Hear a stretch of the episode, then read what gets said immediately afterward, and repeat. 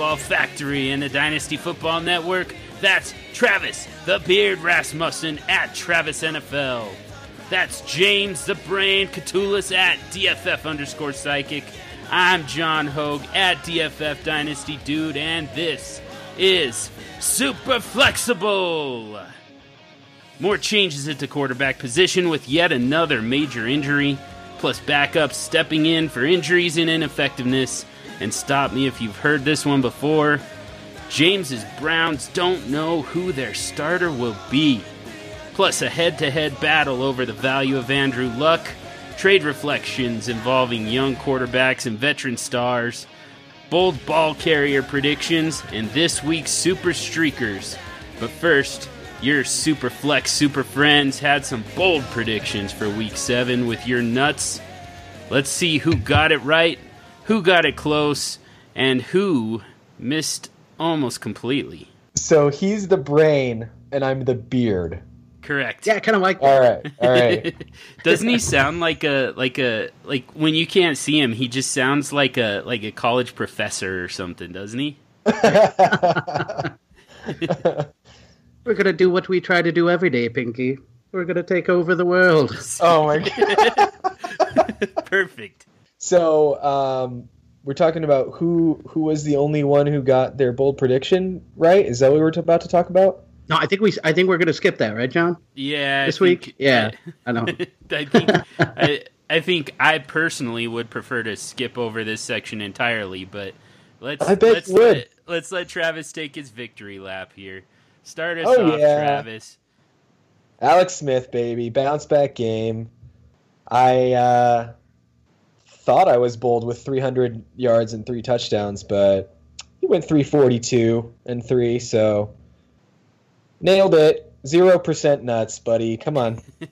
Alex Smith officially is the QB one this year in fantasy football. Are you buying yet, John? I think I'm I'm right in the exact same spot this week that I was last week. And I don't think that we're going to get a resolution to this this season. I, I do think that Alex Smith probably starts the remainder of the season. I don't know how you bench him at this point, especially when you're in playoff contention and the your rookie first rounder who's waiting behind him is is I mean easily the most raw of the four first round quarterbacks. But I'm gonna I'm gonna keep saying it, man. I mean, he right now the best that Alex Smith can do is start planning is start is start auditioning for a job next year elsewhere, possibly here in Denver. That has been one of the rumors. Um, not one that I would be a huge fan of, but uh, it- I, I the the whole deal with Alex Smith is he has to win in the playoffs, and not only that, he's got to win big. I mean, I, I think a Super Bowl appearance and a Super Bowl loss might be enough to still save his job for one more year, but I mean, I, I just kind of think that this is it for Alex Smith, unless he somehow leads them to a Super Bowl victory. And uh, this is great what he's doing right now. I probably do need to make a little bit of a retraction that I made last week. Um, I think I said that Carson Wentz right now is the league MVP, but uh, I think it does have to go to Alex Smith. Um, Whoa. right, I, I, I don't know how you how you go against him right at the moment, but um, So it sounds like sounds like you're nowhere close to where you were last week. Sounds like you I- are loving Alex Smith right now. I'm saying eh, I, I just I just exhausted my list of nice things that I have to say about Alex Smith. I just No, I, I- I- just put all the cards on the table just now. No, yeah, I I agree that I don't think there's any question that he is not going to be starting for the Chiefs next year. I don't think I don't think that's the argument. I'm just saying he's playing his butt off this year and he deserves more respect than you've been giving him. That's probably true. He's this year's Matt Ryan, and Matt Ryan did absolutely no, nothing for you before last year, and he's doing nothing for you this year. So yeah, I mean these these seasons happen, but give him credit where it's due. All right, let's move on to you, James.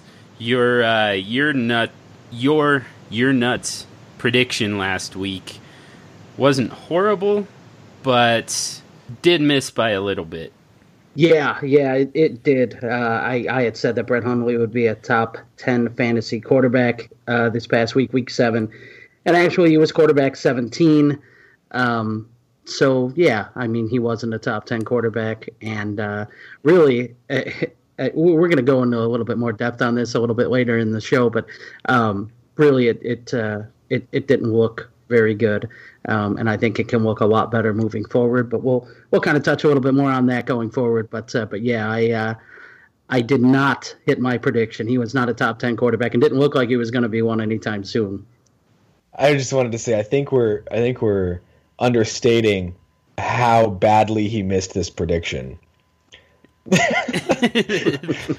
it that's sounds it sounds not that bad when you say oh he was QB seventeen, but Right. he threw right, for he 'cause- threw for eighty seven yards, mhm, mhm, zero touchdown, and a Mhm. pick. mhm. Also, we're recording this on And Monday this is night bef- during the, Exactly. the Monday night game. Carson Wentz is definitely going to push him down to at least QB 18. Kirk Cousins has a chance to push him down even further. So, um, So so still a starter in a in a super flex, you know, as a QB two. So you know, I didn't miss too bad. So so it's, it's still go with that. No, it, it was There bad. You are right, Travis. It was it was awful. Uh, but he did make up a little bit of the points with his feet, running for a touchdown and getting some rushing yards. So. You know, you know, you got to add that into a little bit, but no, it it uh, it definitely was bad. It was a swing and a miss for sure. I'm with you. I I thought he was going to succeed too. I just wanted to point out he did not have he did not have a good week, and No, we should not no. we should not pretend that he did. No, he had less passing yards than DeShone Kizer, who got pulled. So I mean, Yep. yeah, let's let's. It wasn't, yeah, wasn't pretty. meanwhile, I subscribe to the theory that if you're going to miss, miss big. And I did just that. I took Matt Ryan, last year's MVP, in a revenge game of the uh, of the Super Bowl that he inexplicably lost him and the rest of his Falcons inexplicably lost. I thought that he was going to go into New England against the the absolute worst defense in the NFL to this point. I had him for 400 yards and five touchdowns. He actually threw for 233 yards and one touchdown late in garbage time that Julio Jones had to, I mean, literally wrestle away from Malcolm Butler. So yeah, I I wasn't particularly close on that one, and uh, I completely fault the Atlanta Falcons and their totally inept offense, and uh, it has nothing to do with my ability to to predict a quarterback's fate. yeah, you you lose, John. I think we can move on. yeah, that, that was a tough one. That was a tough one. Um, and so this week I'm going to reel it in a little bit when we get to your nuts. But first, let's talk a little bit about some of the, a little bit of the, the fantasy impact from week seven. Um, for one thing, Travis, you're you're the starting quarterback for your Arizona Cardinals. Carson Palmer has a broken arm, and there's a good chance that this ends his career. Unfortunately, one of the all-time greats. And now it looks like it's Drew Stanton is the starter rather than Blaine Gabbert. Uh, which so first of all, I, I for my own purposes, I'd like to start there because all the talk in the preseason was about Blaine Gabbert. Bruce Arians said that he he should be a starter in this league. Well, here's your chance to make him a starter. Where is he? He's obviously not. I don't know, dude. We had what eight eight or nine games of Gabbert last year as a starter, and he was atrocious. So I don't think it's necessarily the the wrong call. I mean, they're two bad quarterbacks. I mean, flip a coin. Does it really matter? The season's over for the Cardinals. You know, they're it's pretty depressing. This is depressing, man. It is. We it's like we need to dangle Alex Smith in front of you like a set of keys. Yeah. Something shiny. Man, I Man, don't know. I hope- I, I, I hope we get Alex Smith.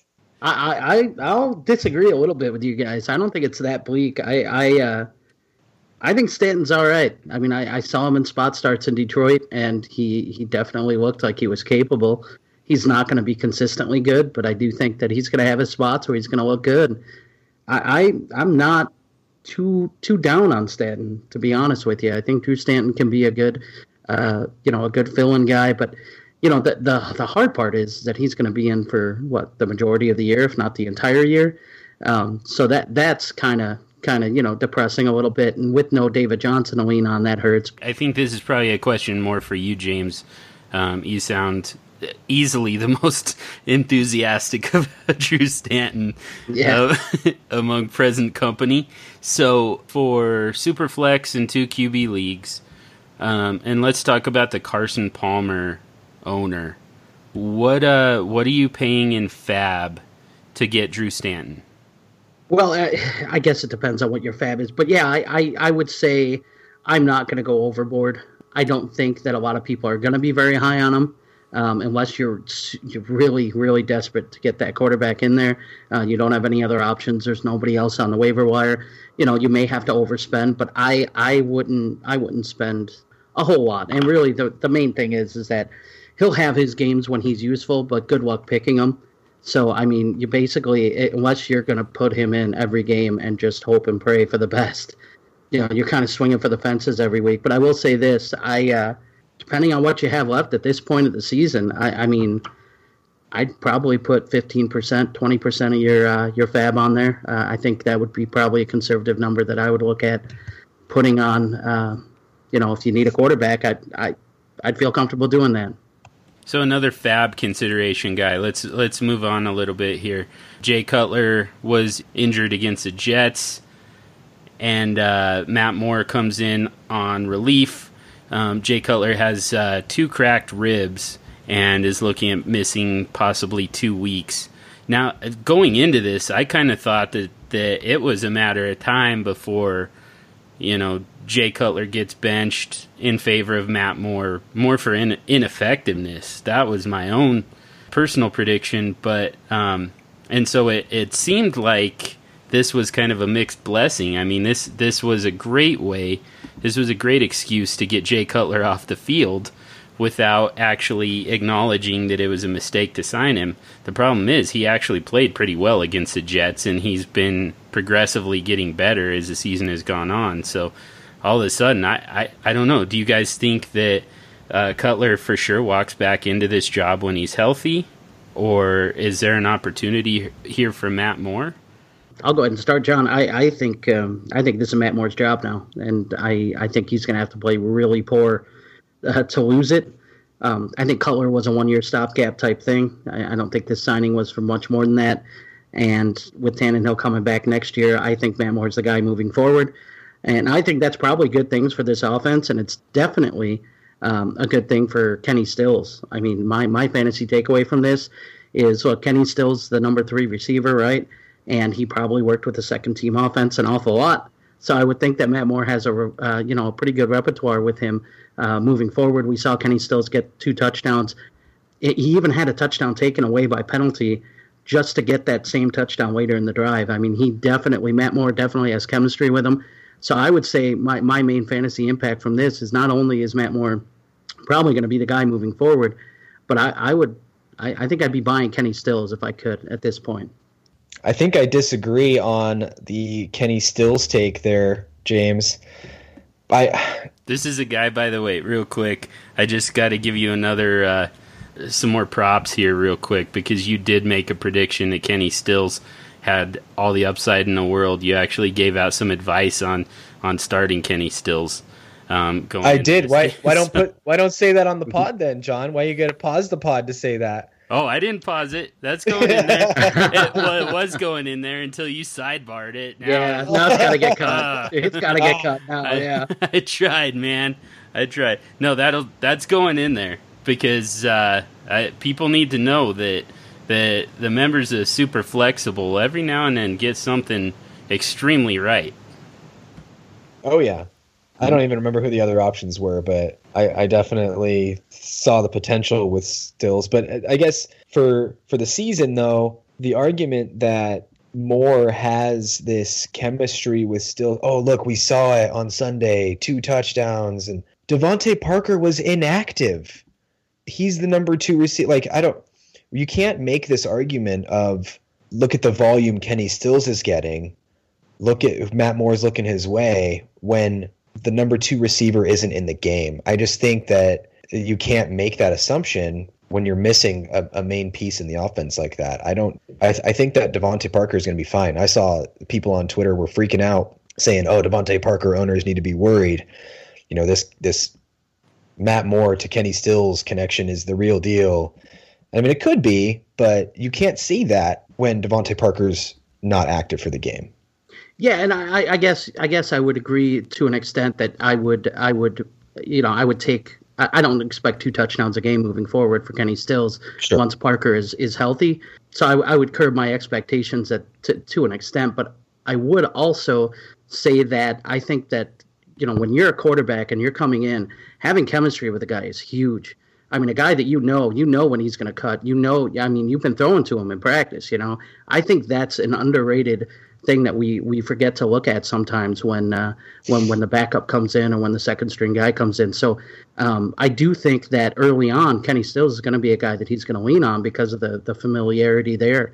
Now I don't know, you know, long term maybe this isn't something that really uh, is going to matter much, you know. So in a dynasty league, maybe you're not really looking at it because next year Tannehill's back and he'll be dumping off those short passes to Jarvis Landry again. So so maybe it doesn't mean anything much, you know, long term. However, I for for the short term, I definitely think Kenny Stills for the next few weeks is a guy that I would be uh, firing up if I had at least. All right, let's move on to another quarterback situation that, uh, as as of recording of this, is still developing, and we're we're going to start with you on this one, James, because this is your team.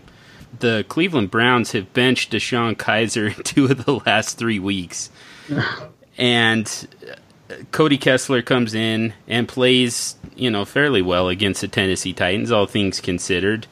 Um, definitely better than Kizer, But so are are we going back to Kessler now, or is it going to be Kizer again with a rookie quarterback going out, knowing that he's got the shortest leash possible? You know, really, honestly, John, it's such a mess. Um, I, I really feel like I've been one of those guys who's been a supporter of Hue Jackson for a long time, and uh, I think after after all this with this quarterback debacle and what he's done with with this poor rookie quarterback with Kizer, by you know you're not going to start the season as a starting quarterback. Then oh you know what we're going to go to you, uh, we're going to bench you. Now nah, we're going to go back to you. Nah, we're going to bench you because you had two turnovers. And look, I get it. You can't turn the ball over, but you're going to have growing pains with a young quarterback, especially when he doesn't have weapons that are getting open. So I, uh, it, it's frustrating. It really is, and I, I really think that the the be all end all is going to be Hue Jackson's job. I think he might be the uh, the first coach that ends up getting the axe here. So it's a shame. Um, I, I don't think he was given a you know a lot of talent around uh, you know for um, playmakers at least on that squad. But uh, but you can't do this with this with this quarterback. I mean you basically you got to put him out there and you got to find out what you have. You can't just keep benching him. You know, and like you said, with the shortest leash possible what does Kizer go out there thinking? Oh, first mistake I make, I'm I'm going to be on the bench, you know. And when you start playing that way, you play like like we discussed. Brett Hundley did, you know. You start playing where you're dinking and dunking, and you're afraid to go down the field because you don't want to make that mistake. So yeah, this is a, this is a mess. Um, it has to be Kizer, but if it's Kizer, it's just got to be Kizer for the rest of the year. That's, I mean, that's the only answer in my opinion. The only good news for Kizer is, I suppose, they're running out of people to. they're running out of quarterbacks to uh, to bench him in favor of. So, yeah, bring back yeah. Kelly Stouffer or Derek Anderson, maybe. Oh, they got a list. Yeah. They got a list of guys they could bring back. Trust me, yep. Charlie Frye's got to be somewhere. There you go. They could have. They could have kept McCown. Yeah, look at him balling out. I, he looks great. Yeah, he's, he's yeah, a top top five QB the last two weeks. Josh McCown. That's so crazy. They should have just kept Hoyer, huh? That. yeah. And finally, a non-quarterback for us to talk to. Amari Cooper has the game that I predicted that he would have. I was just a week too early, and uh, such is my luck so far this year. But absolute monster game for Amari Cooper. 11 catches, 210 yards, and two touchdowns, and another three drops to add to his, his first of all, to his NFL lead, and second of all, that might have pushed him close to 300 yards if he had held on to him, and possibly another touchdown as well. So, are we buying into Amari Cooper going forward? Is he is he back to a must start wide receiver one, wide receiver two, or was this this just kind of a one time thing and he goes right back to what he's been all season long, which is completely unstartable? I think, unfortunately, Uh-oh. you cannot. Am I cutting out? No, no, you're good. Oh, just the the unfortunately is uh, um, we're we're about to get hit right between the eyes with some reality. I think. unfortunately, you cannot sit him after that game. Mm. Not where I thought you were going with that. I like it. Yeah, yeah. you you have to you you you can't sit him. And I I said on Twitter like this is the point right now starts like the 4 week stretch where everybody's forced to start Cooper no matter what his production is just because he's capable of a game like this game he just put up. Like you can't sit him. Right. I, So the re- the wide receiver position also is just absolutely dreadful right now. That makes it that much harder.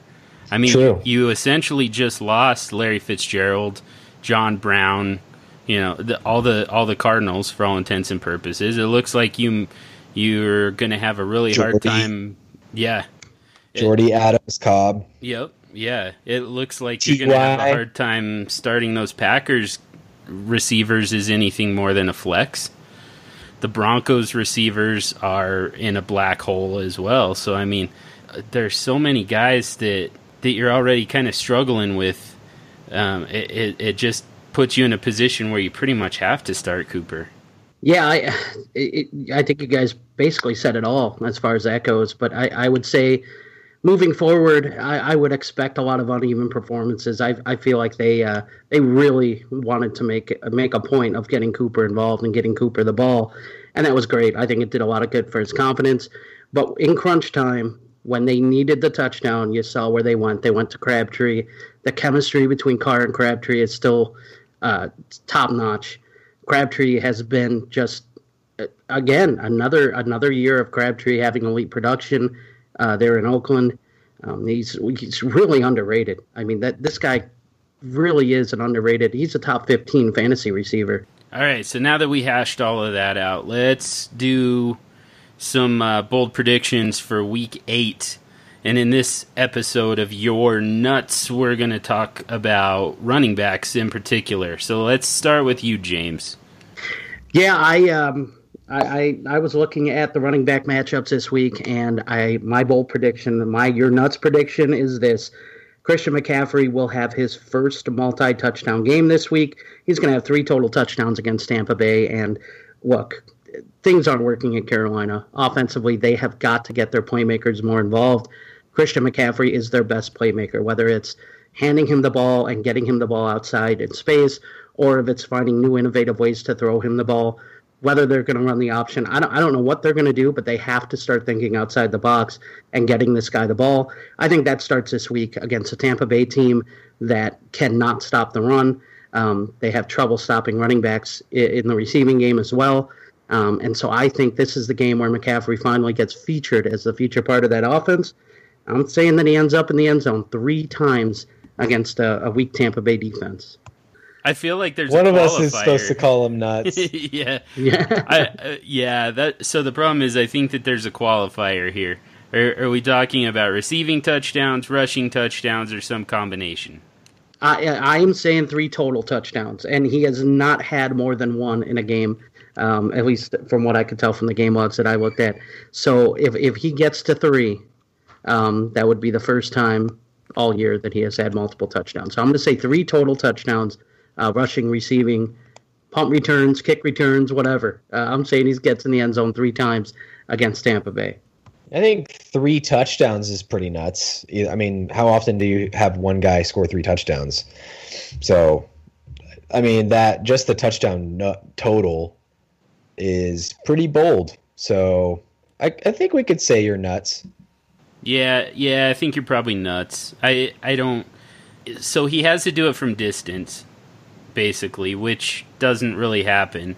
He did get down around the goal line, and it's either Cam, it's Jonathan Stewart, there's Kelvin Benjamin, Ed Dickson, Devin Funchess. Like it, it it's going to go to one of those guys. So the only way for Christian McCaffrey to really score is from distance. So to do that three times, it, it would be impressive. I, I, it's it's within the realm of possibility, so you're not completely nuts, but you, you're kind of nuts. all right, all right, I'll take it. I'll take it. all right, what do you think, Travis? I'm currently undefeated on the your your nuts predictions. I'm just kidding. I think I didn't get my week my week six one, but I'm gonna go with uh, Joe Mixon, and I for some reason have to uh, kill myself with predicting exact stat lines instead of just saying oh three total touchdowns. So I have Mixon with 117 rushing yards, two rushing touchdowns, and then four catches for 37 yards.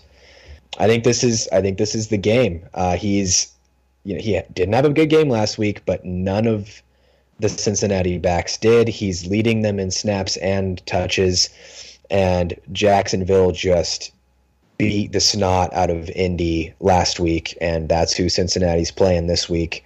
Uh, they had two rushing touchdowns without Leonard Fournette in the game, so I think that the less than average Cincinnati offense is going to be able to finally get going pretty good here, and I think Joe Mixon has his breakout game we've all been waiting for.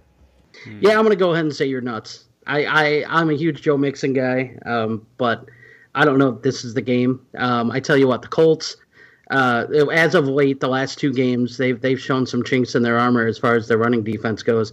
But their rush defense before that was pretty good. Um, and you know they played two teams that can run the ball better than you know most teams in the NFL. They played Tennessee, who I mean Derrick Henry busted a long run uh, late in that game uh, on Monday night, and then uh, you know last week playing Jacksonville, who I mean you know they just they just beat teams up. You know I mean late in the game they're running you know over tired linemen. I don't know that Cincinnati's game, especially with the way you know I mean Dalton and AJ Green have been hooking up big time uh, ever since uh, you know they've they've uh, had that offensive coordinator change. So um, I'm I'm gonna say you're nuts. I definitely think there's a chance it could happen because uh, I think Joe Mixon is really talented, and it's about you know he's gonna bust out one of these games. I just don't know if this is the game. So I'm gonna say you're nuts, Travis. I'm definitely gonna say you're nuts as well, and I and for me it's more of a game script thing. Um, just a preview. I'm gonna I'm gonna go with Andy Dalton for my super streaker, and it's because I think this is a high volume passing game this week for the Bengals. I think that uh, you know Malik Hooker, the rookie safety, um, went down with an ACL MCL tear. He's out for the season. I lost another defensive back, and I can't remember his name right off the top of my head. But anyways, that that secondary that already was was struggling just got quite a bit worse. And uh, I think that Andy Dalton is going to take full advantage um, I think he's going down the field to AJ Green quite a bit, and I I don't know that there's going to be a whole lot of need for Mixon to get the type of volume that it's going to take to get there. So I, I think that that you're probably actually more likely to be right on the uh, that he gets all that done in the passing game than in the the running game. And I'm going to take Ameer Abdullah for a hundred yard at least a 100 yards rushing this week. It'll be, it would be the first time he's done it all season. The closest he's come is 94 yards against the Minnesota Vikings. And I also think that he scores twice. I think that the that the Lions are going to lean on the running game in in this game against Pittsburgh, at home against Pittsburgh. I think that uh, coming out of the bye, uh, there's there they've had plenty of time to game plan, and you know they they look at this matchup and see that Pittsburgh is giving up the fifth most fantasy points. I I know that Jim Caldwell doesn't care about fantasy points, but fifth most fantasy points to running backs. There's an opportunity to run against this defense, and I think that that's going to be in the game plan. I also think that uh, with Matthew Stafford still limping a, a little bit with the the uh, ankle injury, and and also I just think that the way that you that the way that you attack the Steelers is to try and keep them keep the offense off the field. So I think that uh, Ameer Abdullah has an opportunity here, and uh, I think that this is this is the the game that Ameer Abdullah truthers have been looking for all season. I don't think you're nuts, man. I really, really hope that happens. So I'm not going to jinx it by calling you nuts. Uh. well, you know what? I, I, I hope I hope both Mixon and Abdul happen. To be honest with you, but uh, I'm still going to say that you're nuts, John. I, I tell you what though, with Golden Tate out, it will be interesting to see if they run more. But I just don't trust Detroit to hand him the ball enough to get him uh, that that volume, to get him 100 yards and to get him a couple scores. And the reason being is because, man, I it just seems like every time it's time to throw the ball, or any time that they they feel like you know they uh, they need Theo Riddick in the game, they just they put him in, and I, I, think it'll be interesting to see if they do they can stick with the run against Pittsburgh, and not to mention the fact that if they fall behind in this game, I think it's going to be really hard for them to to try to Abdul out there too much, um, and I. Pittsburgh's been playing better. I don't know. Pittsburgh's been playing pretty good. Antonio Brown and uh, they've really leaned on Le'Veon Bell a lot. I could see if Pittsburgh's leading this game that Abdullah doesn't uh, doesn't see the field enough to hit those numbers. So um, I'm going to say that you're nuts, but I definitely think uh, again I think it has it, it, there's a legitimate chance it could happen, but uh, but I'm going to lean that it doesn't. So I'll say you're nuts. You're a little nuts. Last week I was uh, my prediction was uh, fiery Cheetos, and this week it's saltine crackers. I just went way too far to the other extreme this week. This is extremely doable. All right, let's talk about some trades. This one actually got sent to us right before, got sent to our trades account, in fact, right before we went on air. Um, and uh, definitely encourage everybody to do the same. Um, send your trades to at Superflex Trades so that we can retweet it, get it out, and uh, get to talk about it a little bit on the podcast. So um, definitely those super flex leagues, two QB leagues, um, and all your other alternate scoring settings. Um, but we'll take them regardless of what your scoring system is. So, but this is from Jeremiah Bly on Twitter. He uh, he's in a super flex PPR league. He's not a contender. Um, this is also a 14 team Devy league and uh, so the the player pool for rookies is going to be pretty depleted um, because of the Devy. So he would be giving up a late 2018 first in Matthew Stafford and get back a mid to early 2018 second and Aaron Rodgers. this is a this is a no brainer for me. I think so. It's, yeah, I think so too. It's one thousand percent the Aaron Rodgers side, and I feel bad for the guy that got the Stafford side. Yeah, yeah, no doubt. I I, I second that. That's a bad trade. yeah, I yeah, I don't know that maybe if even if that was an early 18 first in a Devy league, that 18 first, uh, what could what could the James? You're our Devy guy. What would the return be? Who are you looking at with an early 2018 first round pick in a Devy league? Uh, honestly, it depends on how deep the Devy is. Um, the Devy side of it is how many rounds do you have? You know, do you have three? Do you have two? Do you have? But being that it's 14 teams, I mean, there's always guys that that slide under the radar. Um, you know, guys in the past that I've seen in smaller leagues, like guys like Jonathan Taylor, who uh, is is uh, a running back for Wisconsin that is just lighting it up. There's always these guys that slide under the radar that uh, that you know weren't on your radar and uh, immediately after just one solid you know season in college you know freshman gets an opportunity and you know just lights it up. So if, if you have an early uh, pick you know it's it's it's definitely worth it. But like you said it's shallow.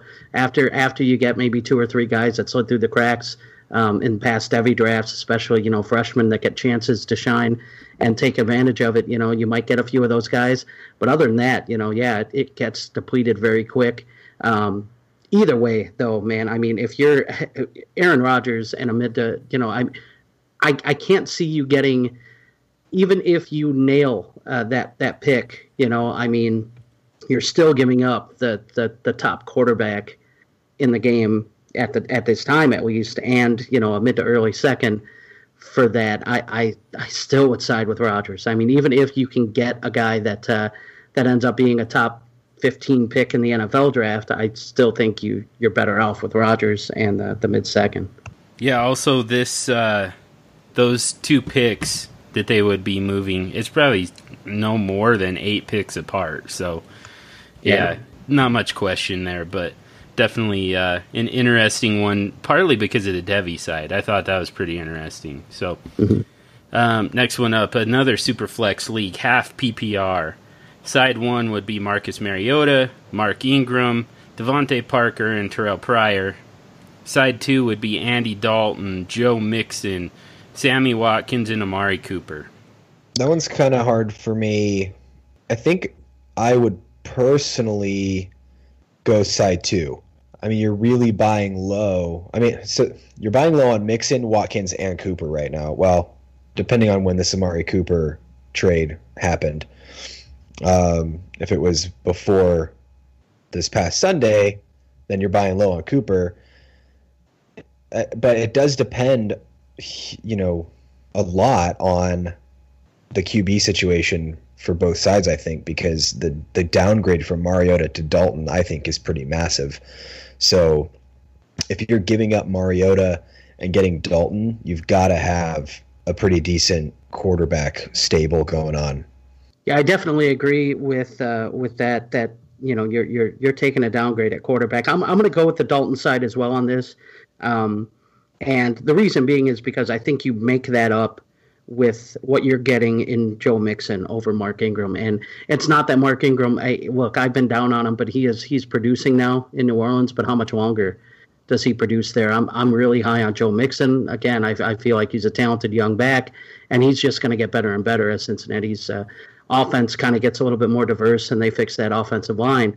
So I, am definitely buying there. And then the two receivers, yeah, I'm higher on Cooper and Watkins um, as a package as than I am on Parker and Pryor, and mainly because I'm I'm not very high on Pryor. Uh, so to me, this side is is a win just because you make up what you're giving um, and more uh, with uh, the, the drop off from Mariota to um, to Dalton um, with younger, higher upside players, in, in in my opinion. So that's why I would go that side. But you're definitely right. You better have a good quarterback, uh, stable. You know, some other guys just in case. Maybe you can play matchups. You know, if you're if you're getting rid of Mariota and bringing in Dalton. The uh, Capology 101 podcast. Um, part of the DF network, has talked quite a bit about Andy Dalton and the fact that there's very very little dead money at the end of the season um, if he gets cut.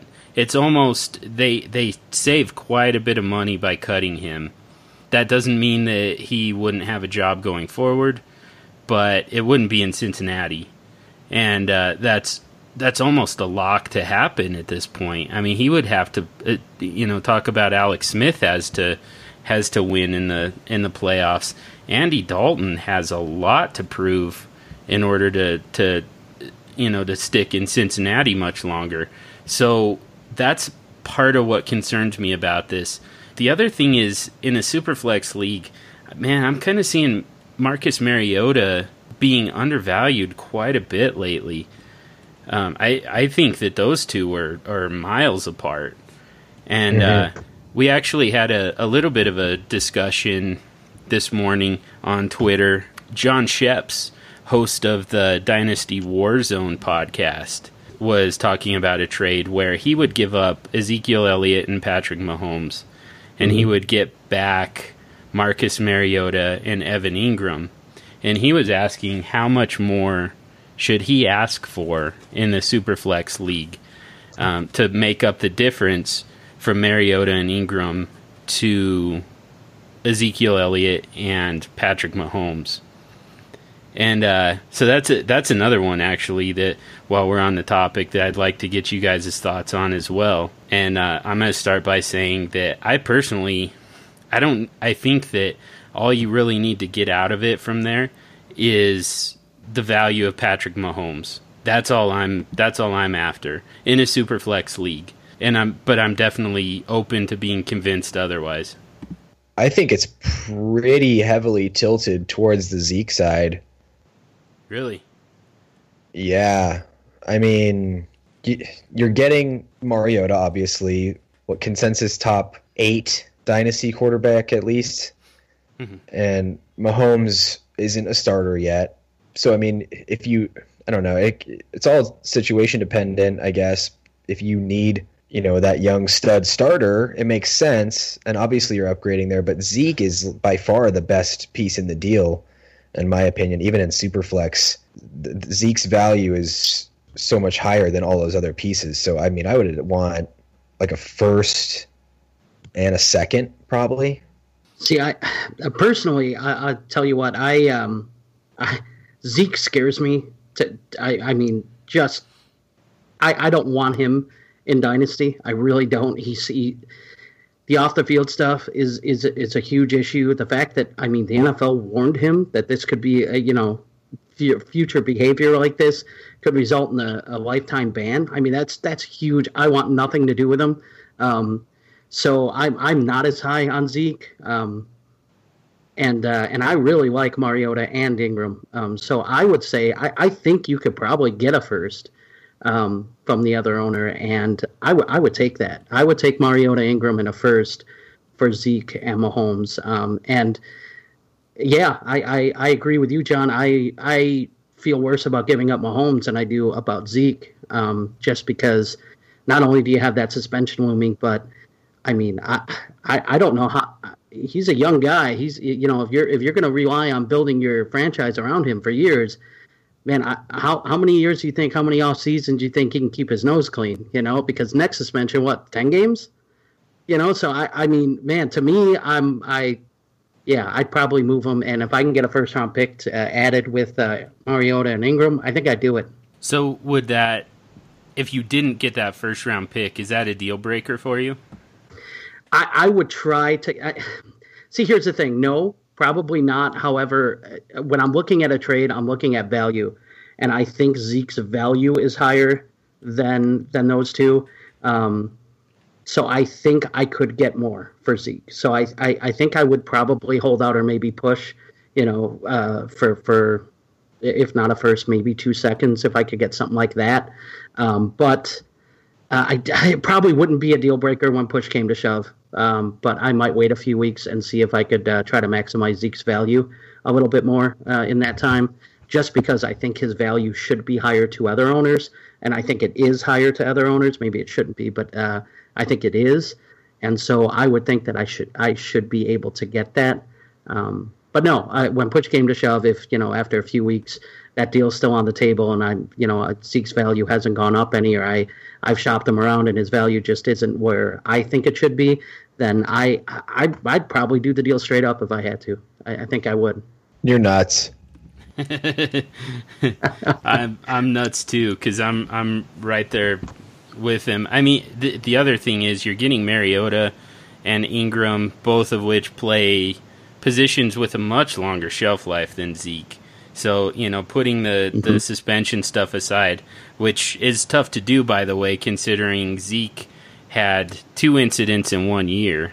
So um, to ask him to keep his nose clean completely for another, you know, five years to eight years, whatever his expected shelf life is going to be, it feels like a lot to ask. We've also seen him just absolutely disappear this year um, when things aren't going his way. And uh, so it, it, there's some kind of character issues for me, not to mention the fact that a, a running back's useful existence usually is in the neighborhood of five years. So, yeah, so I mean, I'm I'm I think I'm there too. Um, but I do agree with the fact that there's quite a bit of value there on the Zeke side right at the moment. So you definitely try and squeeze those those extra draft picks out of there. I think. I'm only letting us move on for the sake of time, but you guys are ridiculous. fair enough, fair All right, time for face off between Travis and James, and uh, looking over your overall Dynasty Superflex rankings. I noticed a pretty big discrepancy between the two of you on Andrew Luck. So um, let's hear arguments on either side of it. Travis, you've got Andrew Luck as quarterback one overall, in uh, uh, for Dynasty Superflex. James, you've got him at quarterback eight, below among others Kirk Cousins. It's ridiculous.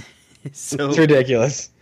So, so I'm definitely interested to hear both arguments because uh, right at the moment I don't agree with either one of you. So let's uh, let's start it off with you, Travis. You get home field advantage since you've got him number one. You've got him the highest.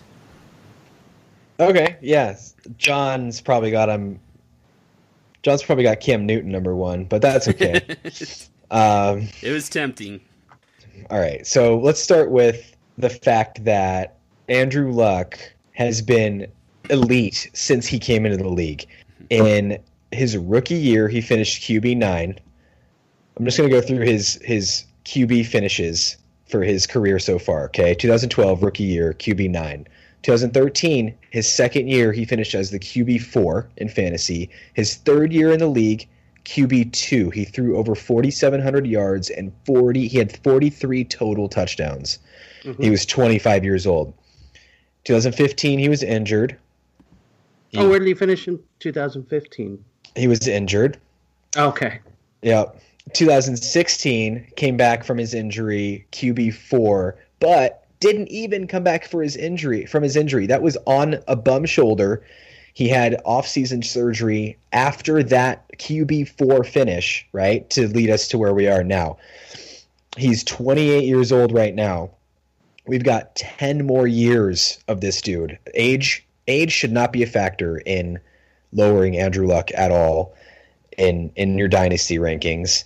And we move to 2017 and this Colts team is all the proof that we need that Luck is as good as everybody thinks or should think that he is. This offense is anemic without him and it's mostly the same personnel. The offense didn't change all that much. He's got the same weapons, the same crappy offensive line, and they're they're a bottom five offense in the league right now. And it's the same it's the same offense that Andrew Luck had when he finished QB four last year. And then as far as I mean, I think I think by far your James, your biggest um, atrocity is having Kirk Cousins above him.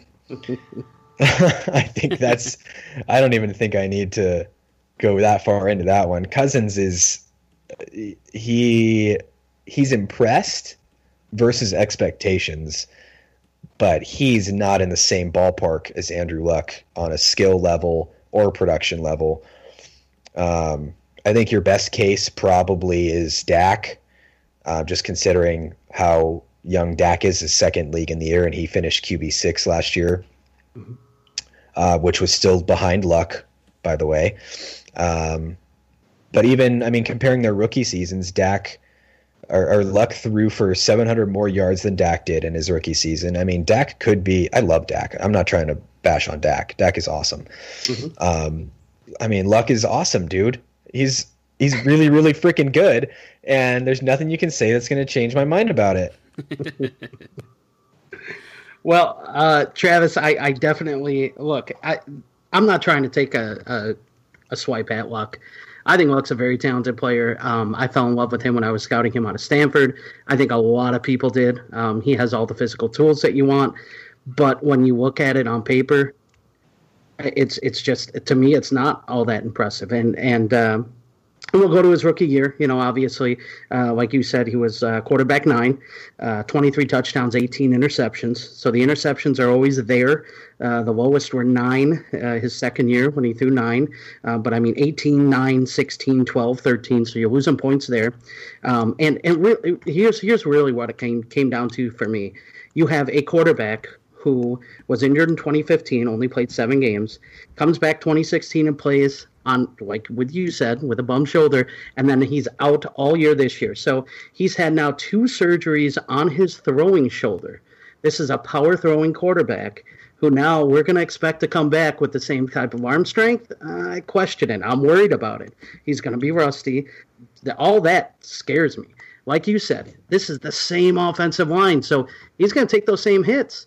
I'm still worried that he's going to expose himself too much and and andrew luck the way he plays he's going to run the ball. I mean, he's a competitor. He's going to run the ball. He's going to try to get first downs, and that's great. Um, Andrew Luck has all the talent in the world. You're absolutely right. He is he is way more talented than Kirk Cousins.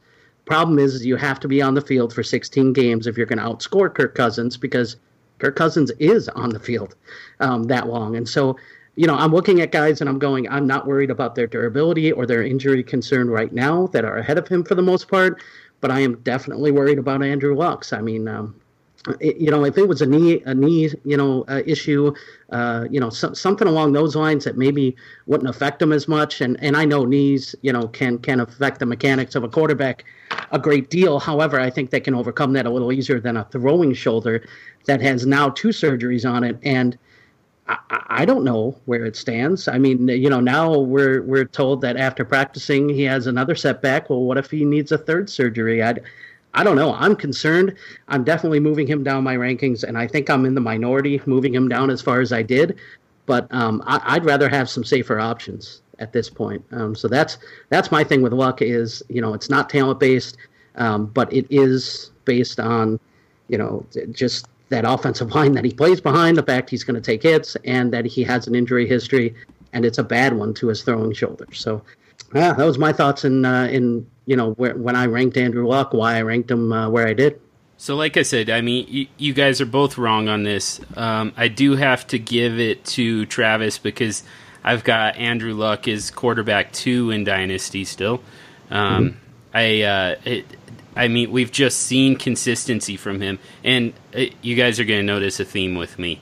But I'm I'm all about consistency. That is the the most important thing that I could possibly look for uh, in my in my fantasy roster construction.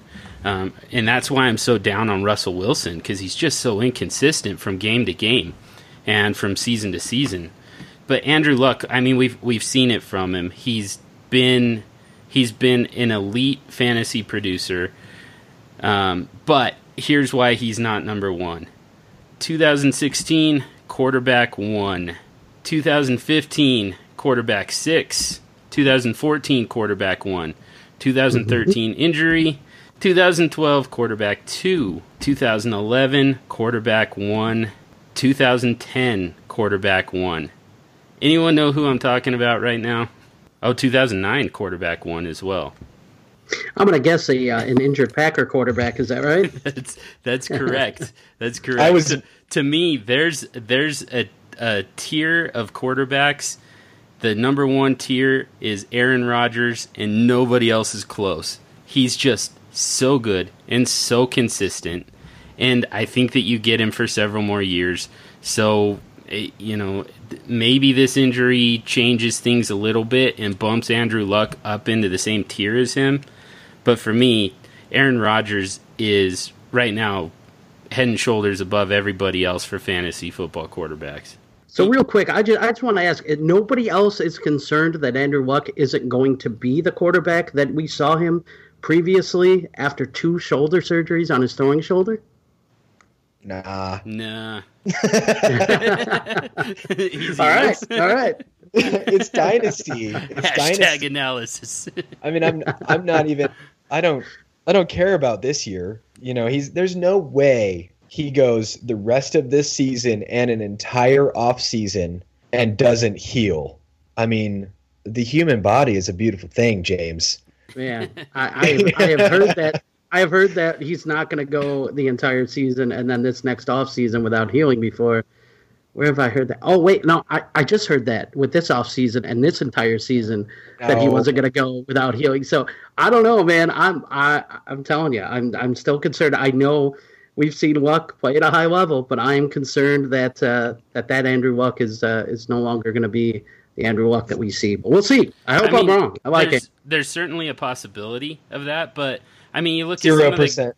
Look at some zero percent chance. I mean, it's it's it's within the range of of possible outcomes for sure. There's a it, it's a non-zero chance, but I mean, look at some of the guys you've got above him. Kirk Cousins, who knows what the future holds for him? We don't even know what team he's going to be on next year. Um, Tom Brady, we don't even know for sure that he's even going to play again next year. So, I I mean, there's there's just as much, if not more, risk with some of the with some of the guys above him. Um, and I mean, going off of most likely outcomes, the most likely outcome is Andrew Luck comes back fully healthy. Um, you know, especially if he misses this entire season and takes the entire season to heal. And we've seen that, you know, he doesn't rely too much on necessarily arm strength. He doesn't necessarily rely on, um, you know, mobility, even though he's got both. For him, it's it's decision making, and we saw with we saw Peyton Manning come back from a from a you know a pretty big injury. Um, compared to this one, it was it was quite a bit more severe. His head almost fell off. I mean, and he came back and played it in a, at an extremely high level and set passing records. And he did it by, you know, playing smart, playing the quarterback position, by you know reading defenses and making good throws, um, making good decisions, and that's what that's Andrew Luck's game. So I think he walks right back into that type of production. Yeah, and just for the for the record, I have Aaron Rodgers at QB two, and the only reason is because age. Yeah, you got five more five more years with Luck than you do with Rodgers. He's five years younger, so I mean that's it. Yeah, where but with Rodgers, I mean, I'll I'll take, you know, I'll win two more championships with him, and then and then rebuild with uh, two trophies on the shelf. So that's that's my thing. I, I don't know. I, I get it, but I think that you've got a few more years with Rodgers too. One last segment. Let's uh, real quick our super streakers from last week. I had Hundley. Oh yeah, that's right. And I berated you for it. And I accidentally called the Saints defense the best in the NFL. So Oh, apolo- accidentally apolo- apologies to Jacksonville. it was one of those things where I just kind of blacked out and I'm just throwing out ridiculous claims, but I couldn't take it back. I've got way too much pride for that. So Yeah. That New Orleans Saints defense is for real. But uh, yeah, Jacksonville right now is the best defense in the league.